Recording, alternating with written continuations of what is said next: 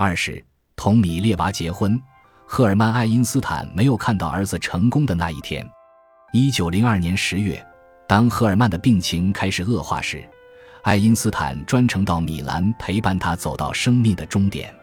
长期以来，他们的关系一直是疏远和慈爱兼备，直到最后也是如此。当最后一刻来临时，爱因斯坦的助手海伦·杜卡斯后来说：“赫尔曼要他们所有人都离开房间，这样他可以自行离开人世。”爱因斯坦在那一时刻产生了一种愧疚，这种愧疚伴随着他的一生，这其中包含着他无法与父亲形成一种真正的亲密关系。他第一次感到天旋地转，被一种极度的孤独感所笼罩。他后来回忆说：“父亲的去世是他所经历过的最深的创痛。”不过，这件事也使一个重要问题得到了解决。在临终之时，赫尔曼终于允许爱因斯坦娶米列娃。一九零三年一月六日，爱因斯坦和米列娃在伯尔尼的户籍登记处登记结婚。结婚仪式很朴素。索洛文和哈比希特是他们的证婚人，双方的家庭成员都没有到场，无论是爱因斯坦的母亲、妹妹，还是米列娃的父母。当天晚上，这群志同道合的伙伴在一家小餐馆里举行了庆祝活动，然后爱因斯坦和米列娃一同回到寓所。毫不奇怪，爱因斯坦忘了带钥匙，于是不得不将女房东从睡梦中唤醒。现在我已经是个有妇之夫了，与妻子一起过着愉快而舒适的生活。两周后，他向贝索报告说，他把一切都料理得井井有条，做饭烧菜也是把好手，每天总是乐呵呵的。米列娃则对自己最好的朋友说：“我与我爱人的感情比在苏黎世的时候更好了。如果这真是可能的话，他偶尔也会参加奥林匹亚科学院的会议，不过主要是做旁观者。”机智而矜持的米列娃专心地听着，但从未介入我们的讨论。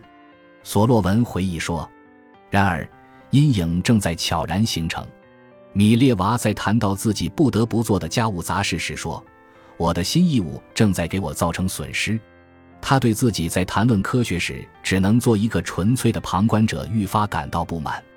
爱因斯坦的朋友发现，米列娃变得比以前更阴郁了。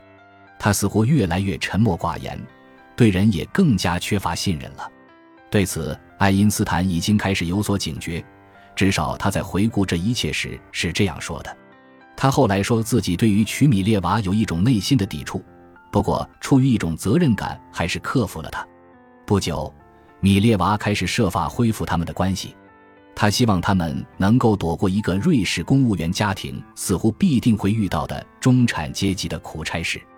找到某种机会重获以前自由自在的学术生活，至少米列娃希望爱因斯坦能在远方找一份教职，也许离他们那个被遗弃的女儿不远。我们什么地方都会试试。他给塞尔维亚的朋友写信说：“例如，你认为我们这样的人在贝尔格莱德能找到什么工作吗？”米列娃说：“只要是学术的事情，他们什么都可以做，甚至是在中学教德语。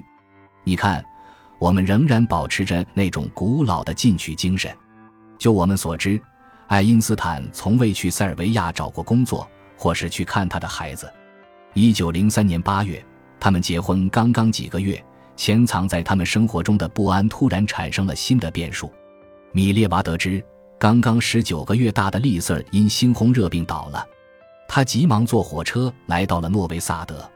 当火车停在萨尔茨堡时，他买了一张当地城堡的明信片，草草写了几行字，从布达佩斯车站寄出去了。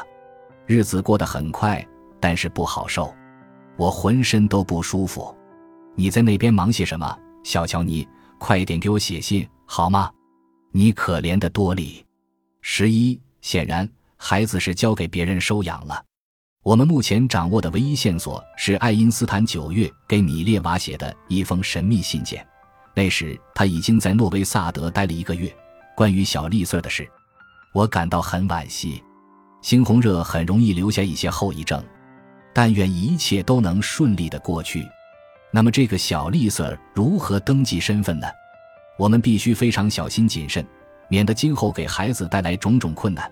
无论爱因斯坦问这个问题有什么动机，反正现在找不到丽瑟的户籍文件，也没有留存下来关于她的存在的任何其他书面线索。许多研究者遍访教堂、登记处、犹太会堂和墓地，还是一无所获。这些研究者中既有塞尔维亚的，也有美国的，其中包括爱因斯坦文稿计划的舒尔曼，以及曾经写过一本书讲述寻找丽瑟的米歇尔·扎克海姆。所有关于爱因斯坦女儿的证据都被小心翼翼地抹去了。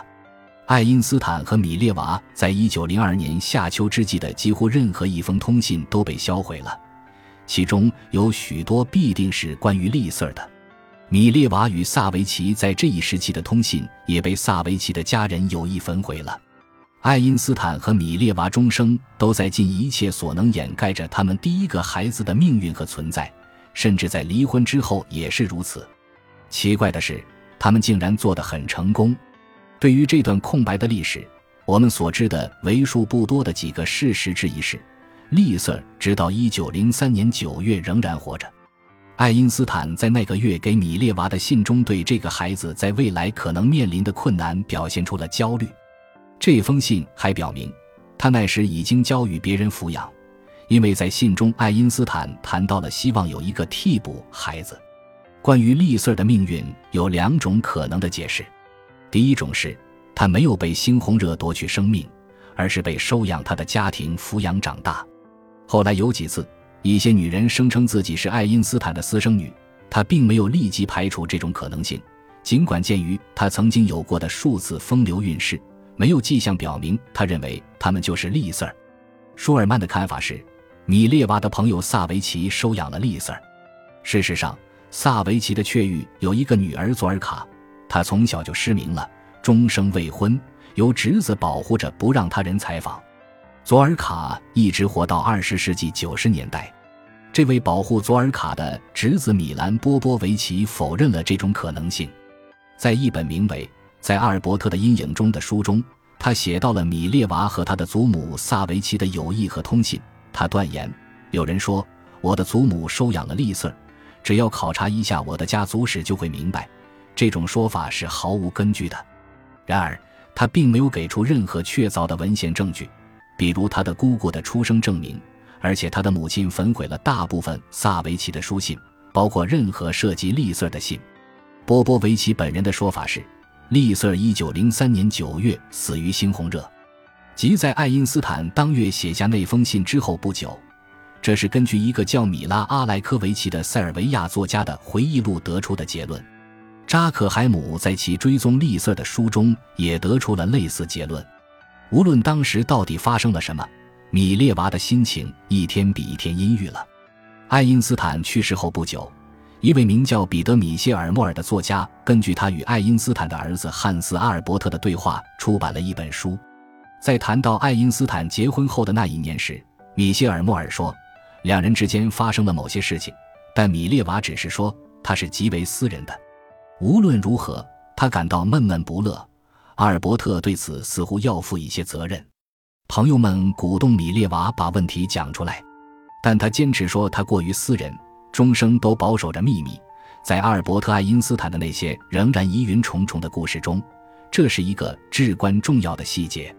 米列娃在布达佩斯发出的明信片上抱怨的疾病，很可能是因为她又一次怀孕了。她在发现自己的确怀孕了之后，担心这会让丈夫生气。但在听说很快就要有一个孩子来接替他们的女儿之后，爱因斯坦非常高兴。我一点也不恼火，我可怜的多莉不得不孵蛋了。他写道：“事实上，我甚至为此感到欣喜，而且一直都在考虑是否应当保证你怀上一个新的小丽丝儿。你可不要自己剥夺每个女人都拥有的权利。”汉斯·阿尔伯特·爱因斯坦出生于一九零四年五月十四日。这个新生命使得米列娃的精神有所恢复，也给他的婚姻带来了一些欢乐。至少他是这样告诉朋友萨维奇的：“快点来伯尔尼吧，这样我们可以重逢，而且我可以让你看看我可爱的小宝贝。他的名字也叫阿尔伯特。他醒来时笑个不停，洗澡时还会踢他的小腿。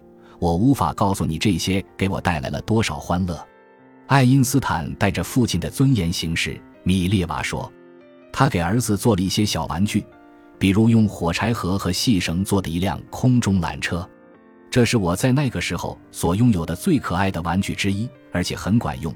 汉斯·阿尔伯特长大后仍然能够回忆起来，他能够用细绳和火柴盒等做出最美妙的东西。米洛斯·马里奇对小外孙的降生欣喜若狂，他亲自送来了一大笔嫁妆。根据家人的说法，有十万瑞士法郎，但爱因斯坦拒绝了，说自己和他的女儿结婚并不是为了钱。米洛斯·马里奇后来噙着泪讲述了这一经过。事实上，爱因斯坦已经能够凭借自己的能力很好的生活了。在专利局待了一年多之后，他已经成功的度过了试用期。感谢您的收听，本集已经播讲完毕。喜欢请订阅专辑，关注主播主页，更多精彩内容等着你。